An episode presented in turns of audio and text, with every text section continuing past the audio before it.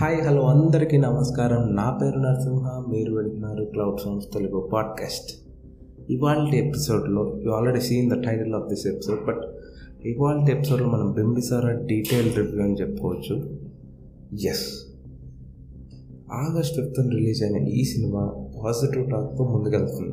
అసలు positive talk విషయం పక్కన పెట్టి నా ఒపీనియన్ నేను చెప్తా. ఇనీషియల్గా సినిమాకి వెళ్ళిన తర్వాత న్యూట్రల్గా ఇవ్వండి ఎటువంటి ఎక్స్పెక్టేషన్స్ పెట్టుకోమాకండి. కంపేర్ చేయదు ఏ సినిమాకి? If you are not seen film till నా సినిమాకి స్టార్ట్ అయిన వెంటనే అట్లా న్యూట్రల్ జస్ట్ అట్లా న్యూట్రల్ మోడ్లోకి ఎంటర్ అవ్వండి. ఎటువంటి ఎక్స్పెక్టేషన్స్ లేకపోతే మూవీని సూపర్గా ఎంజాయ్ చేస్తారు.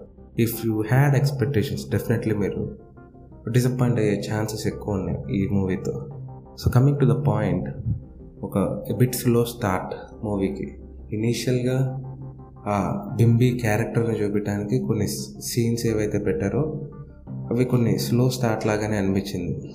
And making. And at at the end of the first half movie was too good. అసలు మంచిగా ఎంటర్టైన్ అవుతారు.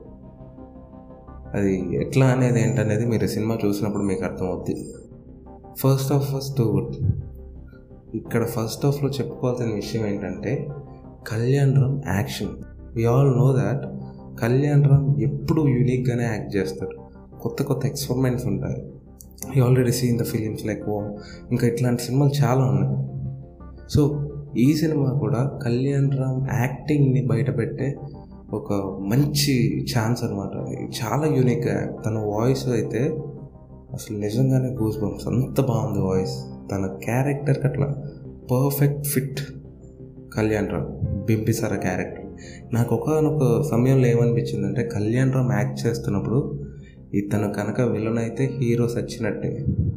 అంత విలనిజం లాగా. అంటే యాక్చువల్ బింబిసార క్యారెక్టర్ అట్లా అట్లా ఎక్స్ప్లాయిట్ చేశారు. But Kalyan Ram if he was like villain అయితే కనుక చాలా బాగుంటుంది. ఎట్లా ఉంటుంది? ఒకవేళ కళ్యాణ్ రామ్ విలన్ అయితే మనం ఎట్లా ఇమాజిన్ చేసుకోవాలంటే ఈ మూవీ ఫస్ట్ హాఫ్ చూస్తే అర్థమవుతుంది.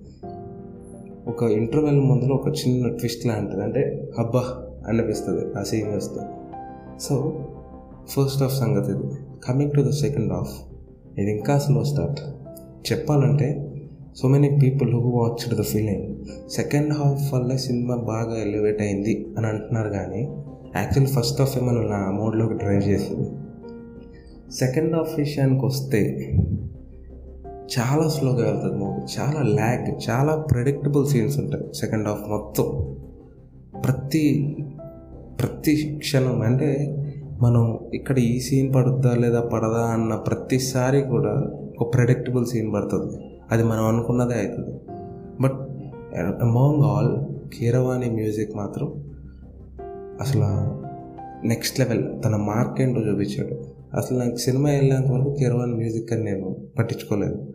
But one of the thing that film stood from crowd అంటే that Keeravani music second half చెప్పాలంటే Kalyan Ram action fighting scenes కానీ డీల్ చేసే ఇన్సిడెంట్స్ అని కానీ ఒకదానికి ఒకటి ట్రాన్స్లేట్ చేయడం కానీ ఎవ్రీథింగ్ వాస్ గుడ్ బట్ స్టోరీలోనే ఎందుకో నాకు సెకండ్ హాఫ్ బిట్స్లో అసలు డిసప్పాయింట్ అయిపోయి నాతో పాటు వచ్చిన మా ఫ్రెండ్స్ అయితే నిద్రపోయారనే చెప్పుకోవాలి. సెకండ్ హాఫ్ కాస్త స్లోగానే ఉంది.